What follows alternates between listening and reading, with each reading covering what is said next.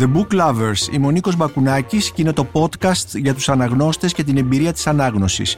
Στο σημερινό επεισόδιο είναι καλεσμένος ο αναπληρωτής καθηγητής κοινωνιολογίας στο Πανεπιστήμιο Αθηνών, Παναγής Παναγιωτόπουλος. Αν σας αρέσουν τα podcast της σειράς The Book Lovers, μπορείτε να μας ακούτε και στο Spotify, στα Google και στα Apple Podcasts. Είναι τα podcast της Lifeo. Παναγή Παναγιωτόπουλε, Χαίρομαι πάρα πολύ που είσαι σήμερα εδώ στο στούντιο της Lifeo για να σε δούμε και να σε ακούσουμε μάλλον ως αναγνώστη. Οι περισσότεροι σε ξέρουν κυρίως μέσα από το τελευταίο σου βιβλίο «Περιπέτειες της μεσαίας τάξης» που ήταν και εκδοτική επιτυχία αλλά βραβεύτηκε και με κρατικό βραβείο λογοτεχνίας, μόλον ότι είναι ένα κοινωνιολογικό δοκίμιο, αλλά με αφηγηματικό θα έλεγα, με αφηγηματική ποιότητα είναι λοιπόν μια ευκαιρία να σε δούμε, να σε ακούσουμε όπως είπα ως αναγνώστη. Και θα ήθελα να ξεκινήσω με μια πάρα πολύ βασική ερώτηση. Τι βιβλίο διαβάζεις τώρα; Λοιπόν Νίκο και εγώ χαίρομαι που είμαστε μαζί να μιλήσουμε για βιβλία.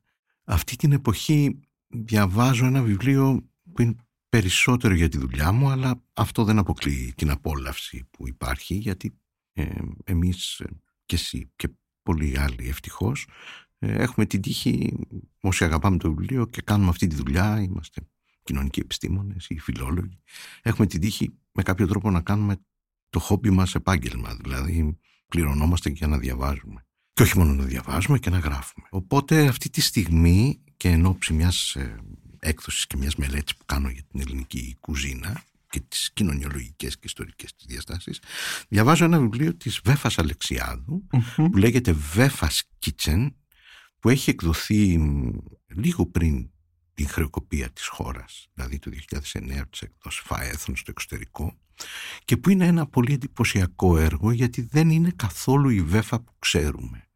Είναι μία ας πούμε χάη βέφα που δεν απευθύνεται πια αυτό το βιβλίο έτσι όπως ανασυντάχθηκε από τους επιμελητές και τους εκδότες ανασυντάχθηκε για να γίνει ένα βιβλίο μιας ας πούμε elevated ελληνικής κουζίνας το οποίο όμως έχει περάσει και απαρατήρητο και αυτό που έχει μείνει από τη Βέφα Αλεξιάδου είναι το πολύ μεγάλο της εκδοτικό έργο και ας πούμε η συγκρότηση μιας ε, μεσοαστικής μαγειρικής από την δεκαετία του 80 και η επανακωδικοποίηση διαφόρων πραγμάτων ε, διαβάζω αυτό. Και απολαμβάνεις διαβάζοντας ε, βιβλία που έχουν συνταγές μαγειρικής; Είναι απολαυστικό; Ναι, μπορεί να είναι απολαυστικό. Μπορεί να είναι πολύ απολαυστικό γιατί όσο και αν δεν έχει μελετηθεί πολύ στην Ελλάδα ε, είναι ένας τρόπος να μπαίνεις μέσα στις κοινωνικές σχέσεις. Ναι. Και πολλές φορές είναι και αστείο.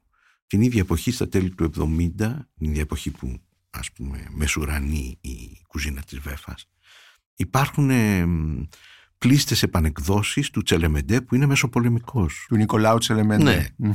Αυτές οι επανεκδόσεις είναι και λίγο κανιβαλιστικές. Υπάρχει λοιπόν μια. Τι εννοείς κανιβαλιστικές; Ε, δεν είναι, είναι λίγο όπω τα ρεμπέτικα τραγούδια αυτά. Είναι, ναι. Πολλές φορές δεν φαίνεται ακριβώς ότι είναι του Τσελεμεντέ, άλλες φορές είναι ο μισός Τσελεμεντές, άλλες φορές είναι ένα κομμάτι. Δεν υπάρχει αυστηρότητα στα δικαιώματα και σεβασμό στο συγγραφέα και στο δημιουργό, ούτε στο δημιουργό συγγραφέα, ούτε στο δημιουργό μάγειρα.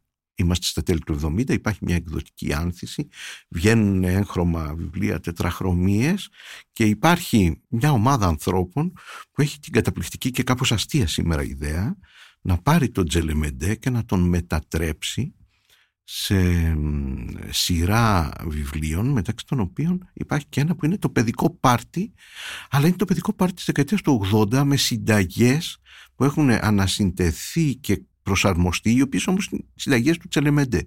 Τι κάνει ο Τσελεμεντές όμως, Ο Τσελεμεντές κάνει μια φυζιό. Παίρνει κομμάτια από το μεσογειακό μποστάνι, κάποια λίγα πράγματα από παραδόσεις και τα συνδυάζει με τεχνικές της δυτικής κουζίνας. Και προτείνει στο παιδικό πάρτι, για παράδειγμα, ναι. ε, προτείνει κρέπες με σηκωτάκια και γλυκάδια. το οποίο.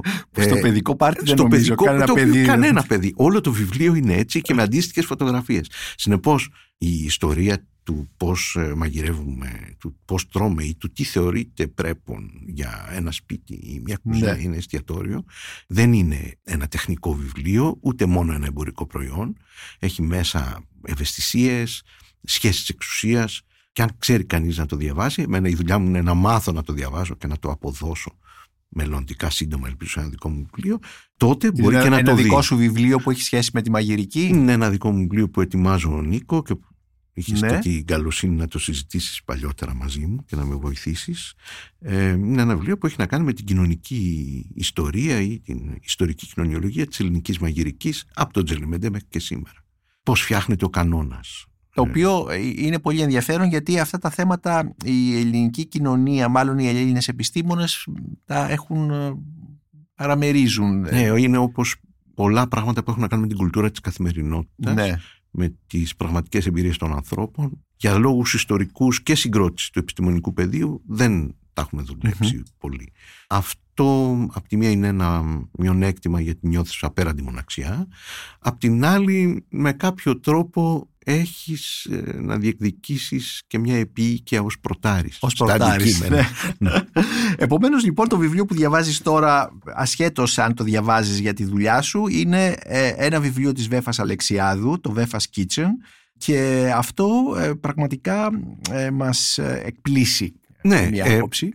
Γιατί παράλληλα- περιμέναμε να είναι ένα βιβλίο λογοτεχνίας ή δεν Παράλληλα, ξέρω... όχι, παράλληλα διαβάζω πάλι και με τον ίδιο σκοπό, αλλά με πολύ μεγάλη απόλαυση αναγνωστική και θέλω να το σημειώσω, το βιβλίο του ε, Νικόλα του Μανιτάκη για την ιστορία του Γαλλικού Ινστιτούτου, Ναι, που είναι ένα έργο εξαιρετικής ποιότητας, που λες τώρα, «Οχ, τώρα το Γαλλικό Ινστιτούτο θα διαβάσω τώρα για έναν θεσμό πολιτισμικό, τι έκανε το 1930 και όμως ε, μπορεί να είναι πολύ συναρπαστικό. ναι, είναι συναρπαστικό βιβλίο. Και όπως και πολλοί άλλοι άνθρωποι, νομίζω και της γενιάς μου, ε, μου αρέσει να διαβάζω βιβλία πολλά και παράλληλα. Μμμ. Δηλαδή πολλά ημιτελή βιβλία που ξεκινάνε ας πούμε ταυτόχρονα και τελειώνουν σχεδόν ταυτόχρονα. Αυτό είναι ίσως και μια άλλη εκδοχή της διάσπασης προσοχής. Ναι. Πάντως ε, μ, ε, ή μιας έλλειψης ε, πιστότητας προς τους συγγραφείς, ε, συγγραφείς, μια λίγο ένα νάζι ότι δεν, είμαι, δεν με έχεις αποκλειστικά.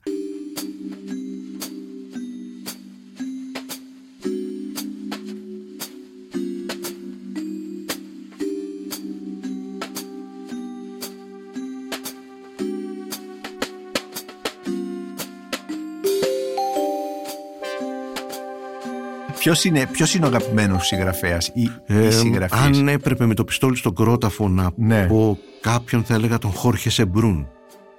Α, δεν περίμενα αυτή την απάντηση γιατί στα ελληνικά ο Χόρχε Σεμπρούν Έχει μας τον είχε μεταφραστεί. γνωρίσει παλιότερα η Μάγδα Κοντζιά μέσα από τις εκδόσεις Εξάντας. Ναι. Ο Σεμπρούν έχει να κάνει πιθανόν με την ηλικία στην οποία τον διαβάζω. Εγώ τον διαβάζω φοιτητής και λίγο μετά.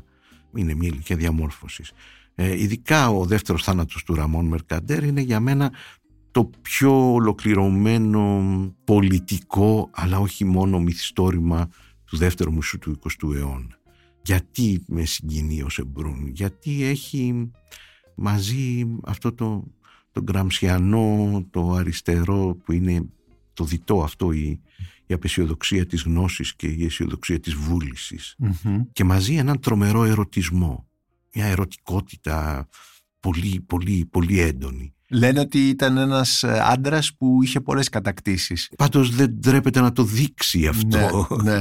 και μ, ταυτοχρόνως ε, υπάρχει όλη αυτή η όμορφη ματαιότητα του πολιτικού αγώνα και των μεγάλων πολιτικών περιπετειών Μμμ. του 20ου αιώνα και ανθρώπων που όμως ε, ταυτοχρόνως μπορούν ή θέλουν να απολαμβάνουν και τη ζωή. Και όλες αυτές οι παραδοξότητες είναι για μένα σαν μια συναισθηματική μήτρα που την, Μμμ. τη συναντάω στο Σεμπρούν. Οπότε με το πιστόλι στον κρόταφο χωρίς να υποτιμώ άλλους που αγαπώ πολύ, Ναι. ε, ο Σεμπρούν ε, είναι αυτό. Ίσως να είναι και η διπλή του ταυτότητα που με συγκινεί εμένα πιο προσωπικά, δηλαδή αυτός είναι Ισπανός, Ισπανός. που γίνεται Γάλλος και Γάλλος που παραμένει Ισπανός. Μ, Εγώ έχω κάποια τέτοια Τι ας πούμε, ταυτότητα, κάποια διπλή- τέτοια τι διπλή δι- δι- ταυτότητα έχεις διπλά. εσύ. Ε, είμαι και Γάλλος και Έλληνας με κάποιο τρόπο. Έχεις γεννηθεί στη Γαλλία; Έχω γεννηθεί και έχω μεγαλώσει στη Γαλλία και έχω ενσχοληστεί εκεί. Έχω μόνο γαλλικές σπουδές μέχρι και το Λύκειο και τα πρώτα βιβλία που διάβασα είναι γαλλικά. Α, είναι στα γαλλικά. Ποιο είναι, για θύμισέ μας. Ε, νομίζω ότι το πρώτο μυθιστόρημα. Εντάξει, έχω διαβάσει παιδικά βιβλία. Αλλά Όπως; Πολύ βρεφικά. Μήπως τον Μπαμπάρ. Το τον ελε- μπαμπάρ που είπε και τον ο Στάθης ελέφαντα. ο Καλύβας φυσικά. Αλλά το πρώτο συνειδητό οργανωμένο βιβλίο ακαδημαϊκής ε, τάξης που διαβάζω.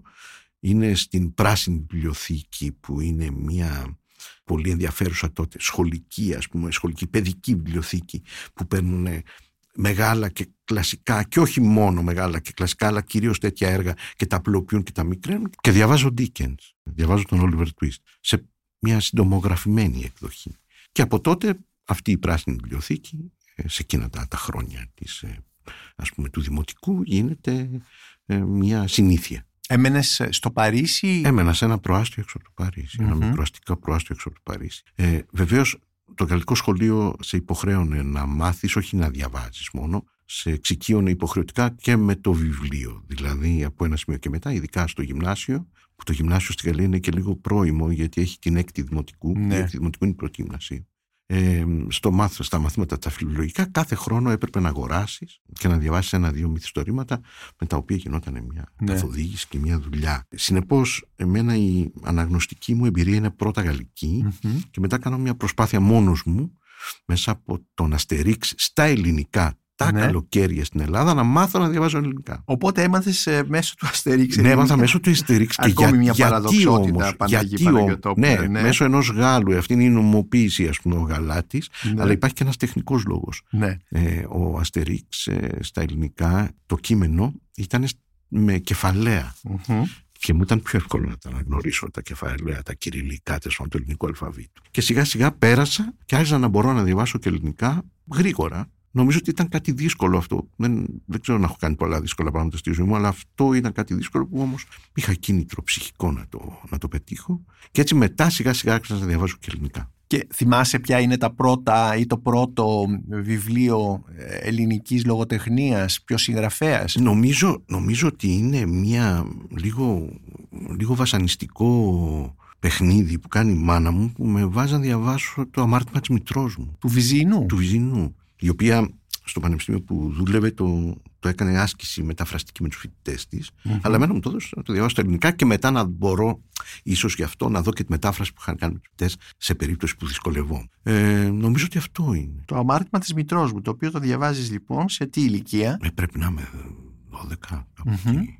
Κάπου εκεί είναι μια ηλικία που νομίζω ότι δεν διαβάζει, δεν διαβάζαμε τέτοια βιβλία. Εντάξει, εγώ μεγαλώνω σε ένα περιβάλλον όμως που το βιβλίο και η ανάγνωση ε, είναι κάπως ε, κομμάτι της καθημερινότητας, κυρίως ε, μιας καθημερινότητας επαγγελματικής. Ναι. Ε, οι γονείς μου δεν διαβάζαν τόσο απολαυστικά όσο διαβάζω εγώ. Δηλαδή, ναι. Δηλαδή διάβαζαν μόνο για, για τη δουλειά, δουλειά. τους. Ναι. Ο, πατέ, ο πατέρας σου είναι ο Βασίλης Παναγιώτοπουλος, ναι, ο γνωστός ιστορικός. Ναι, και η μάνα μου ήταν ιστορικός, η Αγγελική Φενεγκλή, οι οποίοι ζούσαν σε ένα μικρό σπίτι γεμάτο βιβλία. Κυρίως τα αναγνώσματά τους ήταν ε, ε, ιστορικά, αρχαιακά ε, βιβλιογραφία. Ε, διαβάζανε και λογοτεχνία, αλλά δεν ήταν κυρίαρχη. Ε, ναι, εσύ εγώ, λοιπόν εγώ λες σε, ότι διαβάσεις... σε ταρίστηκα στην, στον πλουραλισμό ας πούμε. Ναι. Ε, δεν, δεν ακολούθησα αυτή την σχετική τους, σχετική τους μονομέρεια. Έτσι. Οι άνθρωποι διαβάζαν και τη λογοτεχνία αλλά ναι. δεν ήταν ισότιμοι με, τα, με τις άλλες αναγνώσεις. Ναι και είπες ότι εσύ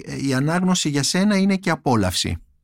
Ναι, για μένα η ανάγνωση είναι απόλαυση και αυτό που, που μου λείπει ε, γιατί όπως ξέρεις πολύ καλά και το ξέρουν και οι είμαστε σε μια εποχή που ε, ισχύει το publish or perish στο πανεπιστήμιο πρέπει ναι. να δημοσιεύουμε ε, να το ομολογήσουμε αυτό ότι όσοι δημοσιεύουν πολύ ε, πλην ελαχίστων πολύ σπάνιων και τετραπέρατων ας πούμε μυαλών ε, όσοι δημοσιεύουμε πολύ και γράφουμε πολύ τις εποχές που δημοσιεύουμε πολύ και γράφουμε πολύ δεν διαβάζουμε όσο θέλουμε ναι.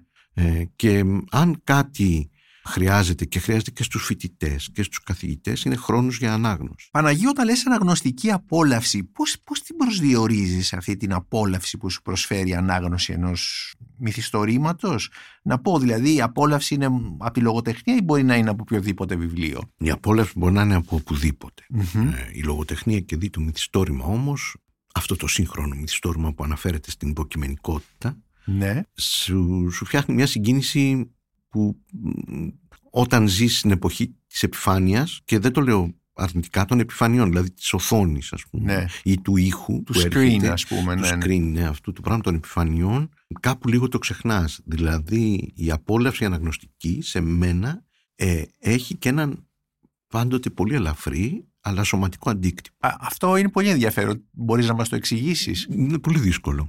Είναι πολύ δύσκολο. Πάντως είναι αυτό που λέμε μια συγκίνηση. Ναι. Κάτι δηλαδή που μέσα σου λίγο ναι. κλονίζεται. Και αυτό μπορεί να συμβεί σπανίως, αλλά συμβαίνει με επιστημονικά κείμενα. Η λογοτεχνία αλλά και το non-fiction σήμερα, ναι. έτσι όπως αναπτύσσεται, το προσφέρει πιο συχνά. Το είχε πει και ο, και ο Στάθης τον ανέφερε στην συνέντευξή σας την πολύ ωραία. Τον Εμμανουέλ Καρέρ είναι από τους ναι. αγαπημένους μου.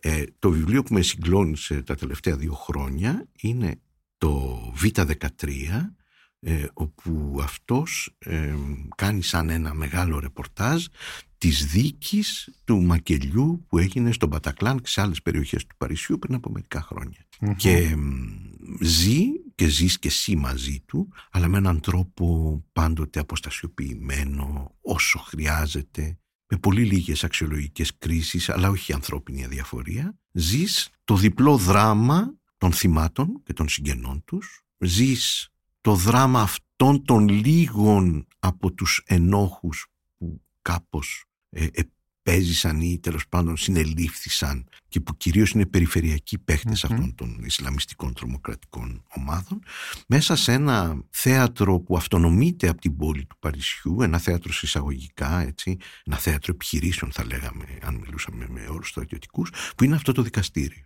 Ναι. ε, και που είναι μια δίκη που κράτησε πολλούς μήνες αυτός ο καταπληκτικός ε, δημοσιογράφος και συγγραφέας αυτών των non-fiction κειμένων ο Εμμανουέλ Καρέρ το αποδίδει με έναν τρόπο που δίνει τον λόγο ε, στα θύματα ε, χωρίς να γίνεται ακριβώς ένας εκπρόσωπός τους και επιτρέποντας ε, τις ποιότητες του ανθρώπινου δράματος όπως σήμερα είναι επίκαιρο αλλά ταυτοχρόνως όπως φαίνεται να υπάρχει από πολύ παλιά να ενσωματώνονται ε, στο, στο βλέμμα του αναγνώστη και να τον καθιστούν κοινωνό χωρίς να τον εμπλέκουν πολύ συναισθηματικά. Ναι. Αυτό είναι πολύ σπάνιο. Ναι, αυτό το κάνει η λογοτεχνία από, πιο παλιά, από παλιά. Έτσι δεν είναι. ναι. Αυτό προσπαθεί να κάνει. Mm-hmm. Επομένως η απόλαυση μας είπες ότι είναι, η αναγνωστική απόλαυση μας είπες ότι είναι συγκίνηση, είναι και γνώση, αλλά είπες ε, ότι ε, έχει και ένα σωματικό αντίκτυπο, το οποίο όμως δυσκολεύεσαι να μας το περιγράψεις. Ναι, είναι, είναι αυτό το, το, που σε συγκινεί και που ε, το νιώθεις μέσα σου ναι. σωματικά, ότι κάτι, όταν κάτι συνδυάζεται, όταν συναντιόνται πράγματα που δεν τα περιμένεις ότι θα συναντηθούν όταν σε κάνει, ειδικά άμα είσαι άνθρωπος που γράφεις και εσύ, όταν σε κάνει κάποιος να λες ότι δικαίως σε θαυμάζουν ναι. και δικαίως σε θαυμάζουν κι άλλοι. Δηλαδή ότι έκανες κάτι με αυτόν τον τρόπο που το έγραψες που εγώ δεν ξέρω να το κάνω. Ναι. Αλλά που χάρηκα που, που το διάβασα. Ε, διαβάζεις ε, σε, σε συνθήκες ε, απομόνωσης ή μπορείς να διαβάσεις παντού; Όχι, θέλω, θέλω απομόνωση και κυρίως ε, ε, χρειάζεται ένας ειδικός ψυχικός χρόνος και ψυχικός και πραγματικός Αλλά δεν θα έλεγα όμως ότι η ανάγνωση είναι μια τρομερά υπεύθυνη ναι. ε, διαδικασία γιατί έτσι τρομάζουμε και τους λίγο Ακριβώς, νεότερους ναι. ότι δεν μπορείς να διαβάσεις ε, εύκολα, γρήγορα και οπουδήποτε. Ναι, ε, γίνεται και αυτό, έτσι. Δεν είναι ιεροτελεστία. Υπάρχουν κάποια βιβλία ελαφρά γιατί η Βέφα Αλεξιάδου δεν θα μπορούσα να, διθε... να πω ότι είναι το Βέφα's Kitchen ένα βιβλίο ελαφρύ πολύ περισσότερο που το χρησιμοποιείς ε, ως υλικό για την καινούργια σου δουλειά. Ε, αλλά υπάρχουν βιβλία ελαφρά εντός εισαγωγικών τα οποία ε, ε, διαβάζεις για να ξεκουραστείς και τα λοιπά; Όχι, όχι, Δεν, τα, δεν, δεν μπορώ να τα διαχωρίσω. Είμαι, δεν, δεν τα αξιολογώ και δεν τα ιεραρχώ. Ναι. Και γι' αυτό και η βιβλιοθήκη μου είναι και αρκετά ε, αναρχική με την έννοια ότι δεν φτιάχνονται εύκολα ιεραρχήσεις. Η βιβλιοθήκη είναι, που έχεις στο σπίτι σου στην Αθήνα είναι μια βιβλιοθήκη αποκλειστικά δική σου ή περιλαμβάνει και βιβλία ε, των γονιών σου και ε, άλλων. Ε, ε, περιλαμβάνει βιβλία που κατά καιρούς υφάρπαζα από τους γονείς μου αλλά που τα, τα διάβαζα. Ναι. Δηλαδή είναι βιβλία που μπόρεσα να τα οικειοποιηθώ. Δεν είναι πολλά. Η μέρη μου ήταν να φτιάξω τη δική μου. Αλλά ε, σερβιριζόμουν στην οικογενειακή βιβλιοθήκη και σε ζητήματα θεωρίας ε, και κάποια λίγα ιστορίες και στα λογοτεχνικά. Ναι. Ε, και αυτά όμως πια είναι λίγο δύσκολο να τα διακρίνω και να τα θυμηθώ γιατί τα έχω πραγματικά οικειοποιηθεί. Ε, και νομίζω ότι είναι και η μόνη βιβλιοθήκη από την οποία θα μπορούσα να πάρω κάτι γιατί είμαι πάρα πολύ εναντίον των δανείων βιβλίων και των, του δανεισμού γενικά των βιβλίων. Σε αυτό είναι αυτό που όλοι ξέρουμε ότι όταν δανείσει ένα βιβλίο είναι πολύ απίθανο να στο Ε, το- επιστρέψει. να το- να το Στην πάρεις πραγματικότητα πίσω, είναι ναι. μια έμεση μορφή δώρου Ναι. ε, ο δανεισμός. Ε, συνεπώς, ναι. Ε, Επομένως δεν δανείζεις ούτε δανείζεσαι. ναι, δεν δανείζομαι και προσπαθώ να μην δανείσω. Ναι, Μμμ. ναι, ναι, ναι. Παρότι Ακόμη πάντοτε... δηλαδή και αν σου ζητήσει κάποιος επίμονα ένα βιβλίο. Είναι- μπορεί- μπορώ να γίνω και δυσάρεστο ναι, και αγενής. Στη βιβλιοθήκης σου υπάρχει κάποιο κομμάτι που να είναι ε, τα βιβλία που ε, ε, τα, τα ξεχωρίζεις ή που θέλεις να τα ξαναδιαβάσεις ή και τα λοιπά; Υπάρχει δηλαδή... Έχουν φθορές επάνω αυτά που αγαπώ πολύ και τα αναγνωρίζω σε όποιο Ναι. σημείο κι αν είναι. Ο, πες μας μερικά από αυτά που έχουν Ε, φθορές. του Μισίμα, ας πούμε. Του Μισίμα. Του Γιούκιο Μμμ. Μισίμα, ναι, που Ναι. ήταν της εφηβικής μου, ε, ας πούμε, προσωπικής μεταφυσικής ε, Ναι. ο, ο, ο ήρωας. Ε, αυτά Ε, έχουν δηλαδή, φθορές. η- η- η- εκεί ποια... ποια Οι βραδιές μπαλέτου έχουν. του, του, του Πανσέλινου; Ναι, Μμμ. έχουν, έχουν φθορές και φαίνεται στη Ναι. ράχη. Ε, η νίκη του Χρήστου του Χομενίδη έχει τέτοιες φθορές και μπορώ εύκολα να, τις, ε, να, το, να το εντοπίσω όπου και αν τεθεί η Νάτζα του Αντρέ Μπρετόν επίσης Μμμ. ε, του Κούντερα τα βιβλία και του Ουελμπέκ Και του Ουελμπέκ. Ο Ουελμπέκ... ε, όχι το τελευταίο όχι τα τελευταία, Ναι. λιγότερο τα τελευταία Ναι. Α, τα ιδρυτικά βιβλία του ναι, αυτά δεν προκαλούν ακριβώς συγκίνηση Ναι. αλλά δεν είναι φτιαγμένα για να σε συγκινήσουν. Ο- Τον Ουελμπέκ ε, είναι ένας συγγραφέας τον οποίο ε, αρκετοί μισούν. Ε, λογικό. Δηλαδή τους δημιουργεί επίσης ε, ε, ε, ένα αίσθημα μ, ε, με αηδίας, αηδίας όταν, το διαβα- όταν διαβάζω τα βιβλία του. Εντάξει, είναι και λίγο πορνογράφος, έτσι. Μμμ. Δηλαδή υπάρχει κάτι πορνογραφικό, υπήρχε τουλάχιστον στον Ουελμπέκ και ξέρουμε ότι υπάρχει ένας κόσμος ο οποίος δεν θέλει καθόλου την πορνογραφία. Αυτό δεν, δεν το σχολιάζω, αλλά θέλω να πω είναι και μια παράμετρος σχεδόν τεχνική και αντικειμενική στον Ουελμπέκ. Ναι, ναι. Και από εκεί και πέρα είναι ένας ε, με το δικό του τρόπο στρατευμένος, όχι στρατευμένος, πολιτικοποιημένος και Ναι, ιδεολογικός ναι, ιδεολογικός Ναι, συγγραφέας. ναι, ναι. Δηλαδή εμένα μου αρέσει, αλλά μ, τυχαίνει να μοιράζομαι κάποιες αγωνίες, όχι όλες. Ναι, τις αγωνίες του Ουελμπέκ, Του οι οποίες Ουελμπέκ. έχουν σχέση με τι; Ε, με την ευρωπαϊκή ταυτότητα, με, την, ε, με τη μοναξιά, με, με τη μοναξιά στις συγκεκριμένες κοινωνικές συνθήκες, Μμμ. με την, ε, ε, την αποδυνάμωση ας πούμε των, ε, των βασικών παραμέτρων του ευρωπαϊκού, των ευρωπαϊκών εθνικών ταυτοτήτων Ναι, ε, και με μια βαθιά κρίση της ε, αντρικής ε, ταυτότητας. ταυτότητας ας πούμε. Ναι. Μμμ. Αλλά είναι πολύ λογικό να μην αρέσει και να ενοχλεί κιόλας. Ε, και θα έλεγα ότι πρέπει να τον δούμε σε όλες τις διαστάσεις του. Ναι. Δεν πρέπει να μυθοποιηθεί, δηλαδή και, και σε εμάς που αρέσει πρέπει να, να παραμείνει ένας, ένας ίσως σημαντικός λογοτέχνης. Ένας καλός συγγραφέας. Ναι, ένας πολύ καλός ναι, συγγραφέας. ναι.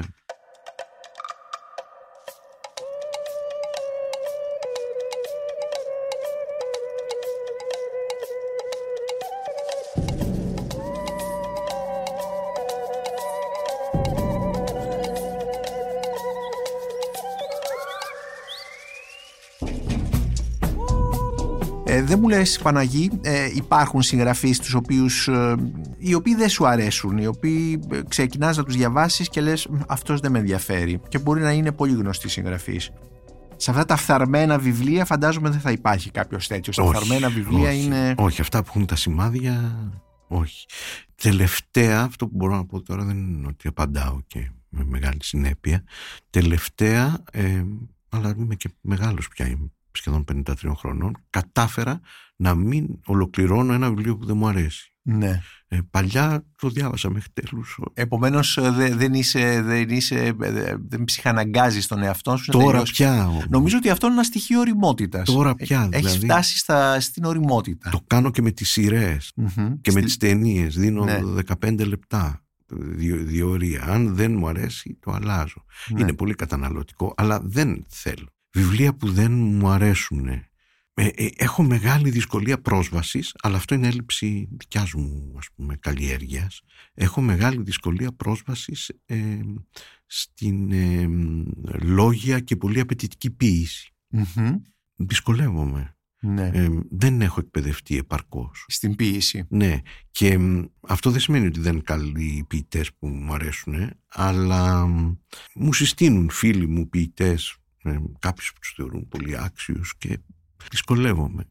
Ε, Αυτό έχει σχέση με την, ε, με την τριβή σου, έχει σχέση με την ε, αναγνωστική σου εμπειρία μέχρι τώρα. Ναι, ή... νομίζω ότι υπάρχουν διαδικασίες ε, από τις οποίες δεν έχω περάσει. Mm-hmm. Και ίσως είναι συναισθηματικές διαδικασίες. Στο σχολείο κάναμε πάρα πολύ ποιήση και με συστηματικό τρόπο, αλλά εγώ καταλάβαινα και μπορούσα να συνομιλήσω και σε ανθρώπινο επίπεδο και να το φέρω σε επαφή με άλλα με το λογοτεχνικό πεδίο. Το, όχι το, με το, πεζογραφικό. πεδίο. Ναι, ναι, ναι.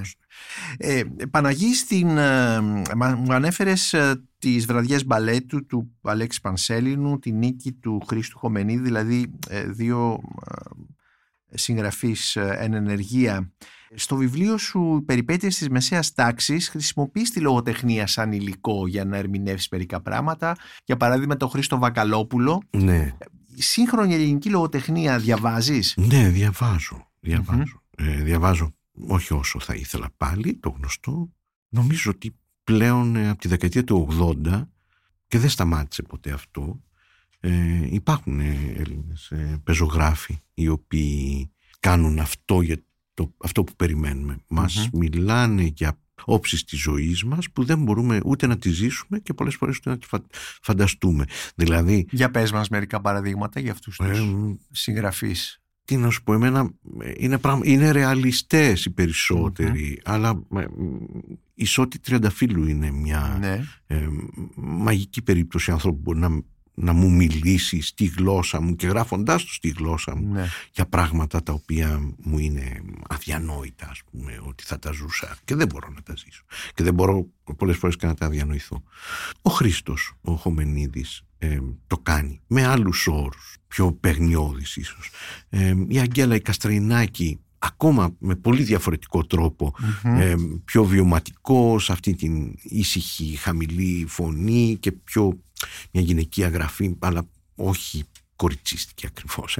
Ναι. Πολύ ιδιαίτερο που ξεκινάει τη δεκαετία του 90, το, το, το κάνει. Ο Πανσέλινος. Ε, και υπάρχουν και άλλοι. Και βέβαια και ο βακαλοπουλο Ε, ο οποίος δεν θα λέγει κανείς ότι είναι μεγάλος ε, λογοτέχνης ως προς την τεχνοτροπία του. Αλλά σαν διανοούμενος, σαν φυσιογνωμία και σαν κάποιος που μπαίνει με κάποιο τρόπο στα γράμματα ε, μιλάει για παράδειγμα για την πόλη έτσι, ναι. τα γνωστά κείμενα αυτά που μιλάει κυρίως για την Κυψέλη ε, με έναν τρόπο που ε, μας δίνουν εμένα τουλάχιστον μου δώσανε ένα φίλτρο να αποδεχτώ στοιχεία της ταυτότητάς μου να εναντιωθώ σε στοιχεία της ταυτότητας του κοινωνικού μου περιβάλλοντος δηλαδή πώς να το πω η δεκαετία του 70 για κάποιον και του 80 για κάποιον κινείται ας πούμε ως νέος ή ως παιδί σε ένα χώρο αριστερών διανομένων έχει μια εχθρότητα για την πόλη. Ε, μια πολύ έντονη ε, δυστυχία για τα νεοκλασικά που γκρεμίστηκαν, για το τραμ που ξύλωσε ο Καραμαλής, για τις πολυκατοικίες που είναι μπετονένιες, για την αλωτρίωση, για όλα αυτά τα πράγματα. Ε, και για μια ζωή που δεν είναι αυτή που θα έπρεπε. Και έρχεται και ο Βακαλόπουλος και λέει δεν υπάρχει ζωή που θα έπρεπε, αυτή είναι η ζωή και είναι σε αυτά τα τσιμέντα. Το κάνουν κι άλλοι. Δεν το κάνει μόνο ο Βακαλόπουλος. Αυτός όμως το κάνει με έναν τρόπο που είναι καθοριστικός και που έχει γράψει πια ναι. και στα γράμματα. Ε, Παναγίδη δάσκει κοινωνιολογία στο Πανεπιστήμιο και μου έκανε πολύ μεγάλη εντύπωση. Μου έφερε σήμερα εδώ στο στούντιο ένα κατάλογο βιβλίων που προτείνει στους ε, φοιτητές σου να διαβάσουν. Ναι. Ε, και που πραγματικά είναι, θα λέγα, μία λίστα ε, καταπληκτική λίστα για τον καθένα που θα ήθελε να διαβάσει λογοτεχνία, είτε ελληνική είτε ξένη. Τυχαία λέω μερικά, μερικούς τίτλους ε, στην ξένη λογοτεχνία αν αυτό είναι άνθρωπο, ο άνθρωπος του Πρίμο Λέβη περηφάνεια και προκατάληψη της Jane Austen το μαγικό βουνό του Τόμας Μαν ε, το κόκκινο και το μαύρο του Σταντάλ το Ζερμινάλ του, του Ζολά τα 100 χρόνια μοναξιάς ε, του Γκαμπριέλ Γκαρσία Μάρκε, το όνομα του ρόδου του Ουμπέρτο Έκο, ανάκατα τα λέω, το Νάτζα του Αντρέ Μπρετόν, ήδη μας το ανέφερες στα αγαπημένα σου επίσης ε, βιβλία. Ο άνθρωπος που έβλεπε τα τρένα να περνούν τους Ζορ Σιμενών. Αυτό είναι από τα πολύ αγαπημένα. Πες μου λοιπόν, ε, εδώ... Γιατί το κάνω αυτό. Γιατί, γιατί το δίνω... κάνεις αυτό; Και επίσης θέλω να μου πεις, εδώ έχεις, ε, δεν είναι μια τυπική λίστα που θα περίμενε κανείς που θα φτιάχνει ένας φιλόλογος. Νομίζω ότι με, δεν ένας φιλόλογος δεν θα βάζε ποτέ έναν Ζορ Σιμενών μέσα σε μια τέτοια λίστα. Μπορεί οι σημερινοί συνάδελφοι μπορεί, μπορεί να το κάνουν πια νομίζω. Ε, λοιπόν, τι, τι, τι συμβαίνει; Ναι, αυτή είναι μια λίστα που είναι διαθέσιμη στο e-class του μαθήματος και που κάθε χρόνο λέω στους ε, πρωτοετής, αυτή απευθύνεται σε φοιτητές πρώτου εξαμήνου, οι οποίοι έρχονται να μάθουν κοινωνιολογία, πολιτική επιστήμη και τέτοια πράγματα. Τους έλεγα σε μια λογική ανθρωπιστικής παιδείας αρκετά παραδοσιακή και old fashion Ναι. μέχρι πρόσφατα ότι παιδιά τώρα πρέπει να διαβάσετε. Ο, θα κάνετε ό,τι κάνετε στη ζωή σας Ναι. ε, ό,τι σας αρέσει, όλες τις δραστηριότητες, ό,τι γουστάρετε, αλλά πρέπει να αρχίσετε να διαβάζετε. Είναι η στιγμή που ο εγκεφαλός σας χωράει πράγματα που ξεκουράζετε πιο γρήγορα, που αφομοιώνει και μαζί με όλη τη ζωή σας, όπως είναι ακριβώς, όπως τη θέλετε, θα προσθέσετε αυτό. Ε, και τους έλεγα διάφορα πράγματα, κάποια λίγα παραδείγματα. Τους έλεγα ότι δεν μπορείτε να ασχοληθείτε με την πολιτική βία, με την τρομοκρατία και για τα ανθρώπινα πάθη όπως πολιτικοποιείται χωρίς να έχετε διαβάσει τους δαιμονισμένους. Ναι. Ε, και κάποια στιγμή κατάλαβα ότι αυτά είναι λόγια και ότι πρέπει να υπάρχει και ένας κατάλογος. Ε, και κάθισα και μ, συναιρώντας λίγο τον κανόνα, λίγο τους κλασικούς και Ναι. κάπως δικές μου προσβάσεις μ, ε, στη λογοτεχνία μέσα από την πολιτική ή στην πολιτική μέσα από τη λογοτεχνία έφτιαξα αυτό. Έχω και ένα δεύτερο κατάλογο. Επομένως, αυτός ο κατάλογος ουσιαστικά εκφράζει και σένα, με ως εκφράζει, αναγνώστης, ναι, έτσι δεν με, είναι; με εκφράζει αρκετά. Δηλαδή, αρκετά. ε, πες μου, ο άνθρωπος που έβλεπε τα τρένα να περνούν, ε, τι, τι σου έχει πει του Ζω Σιμενών; Ε, ο Ζόρ Σιμενών συνολικά μ, δεν, δεν τρέπεται για το ανθρώπινο είδος. Αυτό Μμμ. είναι. Δηλαδή, είναι αυτό που είναι στοιχείο όλων των μοντέρνων Ναι. συγγραφέων και καλοτεχνών και κα, καλό, ας πούμε, ανθρώπων των καλών τεχνών συνολικά, των τεχνών, δεν τρέπεται να μιλήσει για το ανθρώπινο είδος σε όλες τους τις διαστάσεις. Δεν λυπάται για την ε, κατάντια των ανθρώπων και δεν συγκινείται για το, μεγα- από το μεγαλείο τους. Βρίσκεται πάντα έξω από αυτά. Μμ. και όμως περιγράφει ανθρώπους ε, με πάθη, με εγκληματικές διαθέσεις κάποιες φορές. Όλοι όμως βαθι- βα- βαθιά ανθρώπινοι. Και μοναξιές. Πάντοτε, πάντοτε στο σημενόν υπάρχει από πίσω μια βαθιά μοναξιά είτε κάποιος την έχει Είναι η επιλέξει δεύτερη φορά που λες την ε, μοναξιά ναι, σε αυτή Ήθε- τη συζήτησή μας. Ήθελα να πω ότι μαζί με αυτό τον κατάλογο στους φοιτητές δίνω και ένα κατάλογο με σειρές και έναν άλλον με κλιματογράφο. Ε, διότι ε, αυτή τη στιγμή ζούμε και σε μια εποχή όπου πρέπει κάπως να καθοδηγηθούν οι άνθρωποι αν θέλουν. Ε, κάτι διαβάζουν από όλα Για αυτά, πες κάτι- μια σειρά, είναι συμβασισμένες σε βιβλία ή είναι... όχι, όχι, όχι. Γιατί ε, ξέρεις Νίκο, οι φοιτητές, δηλαδή το, το ξέρεις γιατί και εσύ με το πανεπιστήμιο έχεις μια σχέση πολύ πυκνή. Ε, δεν πολύ βλέπουν σειρές εδώ και πολλά χρόνια. Είναι αφηγήσεις κάπως βαρετές οι σειρές για τα παιδιά. Μμμ. Δηλαδή υπάρχει το TikTok, υπάρχει το YouTube, υπάρχει αυτό το shuffle που τους πηγαίνει από το ένα στο άλλο. Ε, μικρές αφηγήσεις που κρατάνε λίγο και που είναι έντονες και είναι καλά δοσμένες. Μια σειρά τριών κύκλων ε, επεισοδίων των 50 λεπτών μπορεί να είναι κουραστική σήμερα για, το, Ναι. για τον αμφιβληστροειδή μας. Συνεπώς, χωρίς να πιστεύω ότι πρέπει να, να σπάσουμε την, ε, τη ροή των πραγμάτων, ούτε μπορούμε, ε, πρέπει να δώσουμε την ευκαιρία στις παλιές ροές να συνεπάρξουν με τις καινούριες. Ναι. Ε, σειρές, τι μπορεί να προτείνω. Νομίζω πολλές αστυνομικές σειρές προτείνω πάντοτε. Ε, θα σταθώ σε μία σειρά που είδα πριν από δύο-τρία χρόνια που είναι γαλλική όλος τυχαίως και που λέγεται όπερα ε, και που είναι η ιστορία του η ιστορία, μια σύγχρονη ιστορία του μπαλέτου της όπερα Γκαρνιέ δηλαδή της όπερας των Μμμ. Παρισίων αλλά του κομματιού του κλασικού μπαλέτου και που είναι η ιστορία των χορευτών του των χορευτριών κυρίως Μυθοπλασία είναι; είναι μυθοπλασία, είναι μια μυθοπλασία και ένα power game μέσα στο Παλεγκαρνιέ και στην όπερα που περιγράφει εμ, και εμ, ψάχνει εμ, αυτό τον κόσμο των ε, danseuses étoiles ας πούμε Ναι, ναι. αυτές τις, Τις πρώτες τις χορεύτριες. πρώτες ας πούμε, ναι. χορεύτριες της όπερας ε, και ε, όλο το πλέγμα των σχέσεων εξουσίας γύρω από το πολιτισμικό ε, management Αχα. σε έναν θεσμό 200 ετών και, παρα, και πάνω. Και παραπάνω, ναι. Ναι. Είναι μια καταπληκτική σειρά. Δεν έχει ακουστεί πολύ. Όπερα λέγεται. Όποιος μπορεί να τη βρει, πιστεύω ότι θα την απολαύσει ιδιαίτερα.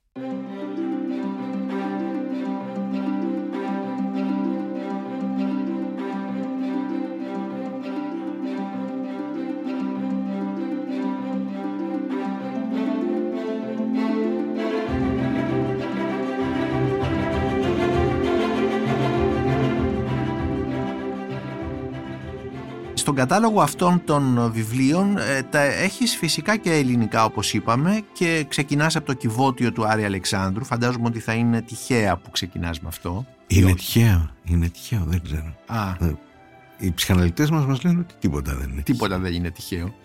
Ε, το κυβότιο λοιπόν του Άρη Αλεξάνδρου και μετά πηγαίνει στην κάθοδο των 9 του Θανάση Βαλτινού και στη συνέχεια στην αιωλική γη του Ηλία Βενέζη. Δηλαδή, ε, και πες μου εδώ, Δεν έχει ιεράρχηση. Δεν είναι, έχει είναι, Έχουν ιεράρχηση, μπει λίγο αλλά- τυχαία όλα αυτά. ναι, αλλά εγώ αισθάνομαι ότι κάτι υπάρχει ανάμεσα σε αυτά τα τρία βιβλία. Ε, μετά φτάνουμε και στη Ρέα Γαλανάκη πάντως, γιατί όλο στη Μαροδούκα έτσι δεν έχω μόνο, και στην Κατερίνα Σχοινά δεν έχω μόνο αγόρια. Ναι. Ε, μ, εδώ είναι λίγο... Η Κατερίνα Σχοινά είναι ένα βιβλίο βέβαια για, την, ε, για το πλέξιμο. Για το πλέξιμο, ναι, Μμμ. ακριβώς. Ε, Ε, α- αυτό είναι το καταπληκτικό. Δηλαδή ένας άνθρωπος σαν την Κατερίνα Σχοινά που ασχολείται με τη, με τη μεσολάβηση. με τη μετάφραση. Ε, Ναι, που είναι μια μεσολάβηση πνευματικών ας πούμε διεργασιών. Το, το, το, το πιο ωραίο της έργο ας πούμε το βιβλίο είναι για το πλέξιμο. Δηλαδή είναι για κάτι που εμπλέκεται πια το χέρι. Το χέρι. Και γι' είναι αυτό σωμα- το- το- Σωματικό. Είναι, ναι, Μμ. εμπλέκεται το χέρι και το χέρι που, που, που δουλεύει μαζί με το, με, με το μυαλό και είναι ουσιαστικά ένα πράγμα. Εγώ έτσι το κατάλαβα το βιβλίο της ε, Κατερίνας. Ναι. Τι, γιατί αυτά τα βιβλία. Αυτά τα βιβλία είναι το κομμάτι της δικιάς μου κοινωνιολογικής ιδιοτέλειας που προσπαθώ να βρω μέσα ε, στην ε, μυθοπλασία στοιχεία ντοκουμέντο. Μμμ. Ντοκουμενταριστικά. Εντάξει, ο Βαλτινός ούτως ή άλλως ε, είναι μια τέτοια αναφορά. Είναι μια λογοτεχνία ντοκουμέντων. Είναι ναι. μια ολοτεχνία ντοκουμέντο και το κάνει με τρόπο καταπληκτικό ας πούμε. Ε, ο Αλεξάνδρου είναι μυθοπλασία συμβατική αλλά μ, τον Αλεξάνδρου θα πρέπει να τον δούμε μαζί με τον, ε, με τον Σολτζενίτσιν τη μια μέρα του Ιβάν Ντενίσοβιτς αλλά και με τον Πρίμο Λέβη. Μμμ. Ε, Αν αυτό είναι ο άνθρωπος. αν αυτό είναι άνθρωπος. Όλα αυτά τώρα είναι μυθοπλασία, είναι non-fiction, είναι ντοκουμέντο. Ε, είναι όμως τα μεγάλα βιβλία Ναι. που, που νομίζω ότι, ότι μένουν και παραμένουν και το βλέπουμε και με τον Πρίμο Λέβη ειδικά ότι επανέρχονται συνέχεια από γενιά σε γενιά μετά από πολλά χρόνια σιωπής βέβαια έτσι γιατί η αναφορά στον πόνο στην εξολόθρευση στο ολοκαύτωμα. και στο ολοκαύτωμα ειδικότερα άρχισε πολύ Ναι, να βέβαια. αποκτήσει Ίσως γιατί οι άνθρωποι δεν ήταν ακόμη έτοιμοι ψυχολογικά και συναισθηματικά Αυ- να αντιμετωπίσουν αυτή τη μεγάλη αυτή είναι, καταστροφή. αυτή είναι η πιο προφανής εξήγηση ότι το τραύμα δεν λέγεται γιατί πονάει. Η ιστορικός Ανέτη Βιβιορκά ε, που την ξέρεις και που είχα δουλέψει μαζί της στις αρχές δεκαετίας του 90 υποστηρίζει για τις μαρτυρίες των ε, διασωθέντων Μμμ. από το Auschwitz και από άλλα στρατόπεδα συγκέντρωσης υποστηρίζει ότι οι άνθρωποι μίλησαν όταν η κοινωνία ήθελε να τους ακούσει και το έχω δουλέψει και Αυτό εγώ είναι πολύ λίγο ενδιαφέρον. Δηλαδή, ε, όταν η κοινωνία είναι έτσι, όταν έτοιμη δέχεται να ναι, ακούσει, ναι, να ναι. ακούσει αυτά και τα δεν πράγματα. μιλάνε όταν δεν, κλείνει υπάρχουν τα αυτιά ακροατές. της, δηλαδή. όταν δεν υπάρχουν ακροατές. Το, εγώ το έχω λίγο ψάξει αυτό και με τους Έλληνες κομμουνιστές και τις μαρτυρίες τους παλιότερα και εκεί είδα και λίγο ένα non-fiction κομμουνιστικό, λαϊκό, πολύ ενδιαφέρον Ναι. τότε ε, και το ξαναέψαξα ε, δουλεύοντας πάνω στις ε, αφηγήσεις ή μη αφηγήσεις ή αποσιοποίησεις των ε, ε, δυστυχημάτων και τεχνολογικών καταστροφών στην Ελλάδα με τα πολεμικά.